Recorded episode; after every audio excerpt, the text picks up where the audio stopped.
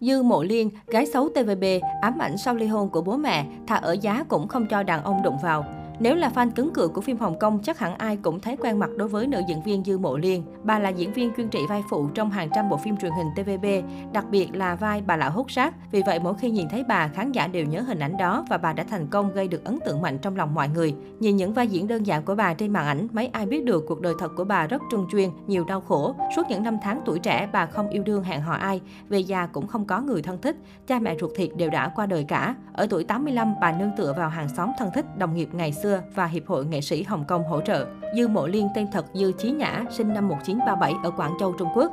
Bà là con gái của nữ diễn viên họ Quảng Đặng Mỹ Mỹ. Vốn thừa hưởng dòng máu nghệ sĩ của mẹ, Dư Mộ Liên đã đến với con đường diễn xuất một cách tình cờ. Tuy nhiên vì không sở hữu sắc nước hương trời, nên Dư Mộ Liên chỉ được giao cho những vai diễn quần chúng không mấy tên tuổi, hay thậm chí là những vai diễn xấu xí mà ít có diễn viên nào dám đảm nhận. Những vai diễn kinh điển từng gắn liền với tên tuổi của bà như vai Tôn Bà Bà trong Thần Điêu Đại Hiệp 1983, Tôn Bất Nhị trong Anh Hùng Xạ Điêu 1994, Ngô Bá Anh trong Tiếu Ngạo Giang Hồ 1996. Trong tất cả các vai diễn, dù xấu xí hay khùng điên, bà đều hoàn thành chúng một cách xuất sắc nhất.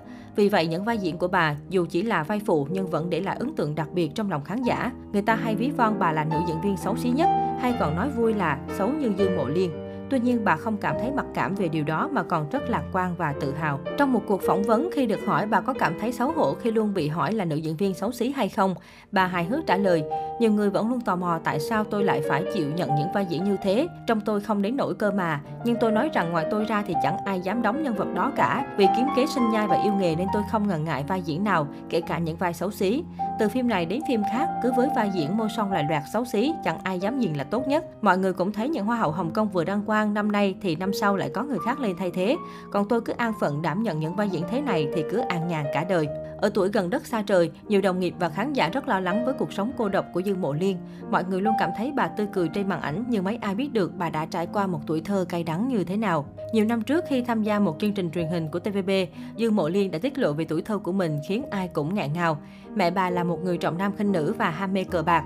Thời thiếu niên, Dương Mộ Liên phải chịu những trận đòn roi trút giận của mẹ khi bà thua bạc. Không những thế, bà còn bị bắt làm việc nhà như một người hầu không hơn không kém. Dù cố gắng để không phải mắc sai lầm, nhưng mẹ của Dương Mộ Liên vẫn hay kiếm cớ để trút giận lên con gái của mình. Bà nói rằng tuổi thơ là những chuỗi ngày ác mộng khiến bà không dám nhớ lại. Mẹ ruột suốt ngày cờ bạc, người cha làm ăn thất bại dẫn đến gia đình tan vỡ. Cha mẹ ly dị, mỗi người đều tìm kiếm hạnh phúc riêng cho mình. Dư Mộ Liên một mình bơ vơ chống chọi với cuộc sống đầy khó khăn. Chính tuổi thơ đầy đau khổ này đã khiến bà mất niềm tin vào tình yêu, thậm chí ảnh hưởng đến cả tâm lý cả đời của bà. Mỗi khi nhắc đến chuyện tình cảm, Dương Mộ Liên thừa nhận rằng mình chưa từng nếm trải cảm giác được yêu thương.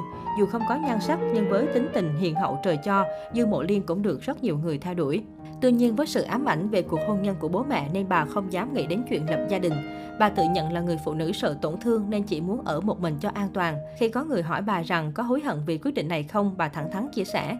Tôi không có gia đình cũng chẳng sao, đỡ phải suy nghĩ nhiều. Nếu như có chồng thì chồng lại gặp bồ sinh con ở bên ngoài thì sao? Hơn nữa tôi còn có nhiều bạn bè quan tâm, không có tình yêu tôi vẫn sống tốt. Sống như thế này một mình tôi quen rồi. Hơn nữa tôi sợ người ta lừa hết tiền dưỡng già của mình nên thôi cứ thế này mà lại tốt chán. Ở tuổi 85, sống cô độc trong hạnh phúc và tìm niềm vui trong việc thiện nguyện. Hơn 50 năm ăn cơm trên phim trường, Dương Mộ Liên luôn chăm chỉ làm việc cống hiến hết mình cho nghệ thuật. Cuối cùng bà cũng tích góp được một số tiền kha khá. Một nguồn tin cho hay, ngoài ngôi nhà duy nhất ở khu Mông Cốt, Hồng Kông, giá hiện tại ước tính 6 triệu đô la Hồng Kông, bà Dư chưa bao giờ mua bất động sản, cũng không bao giờ mua đồ xa xỉ. Phần lớn số tiền kiếm được từ nghề diễn viên trong nhiều năm đều được bà dùng cho các hoạt động từ thiện.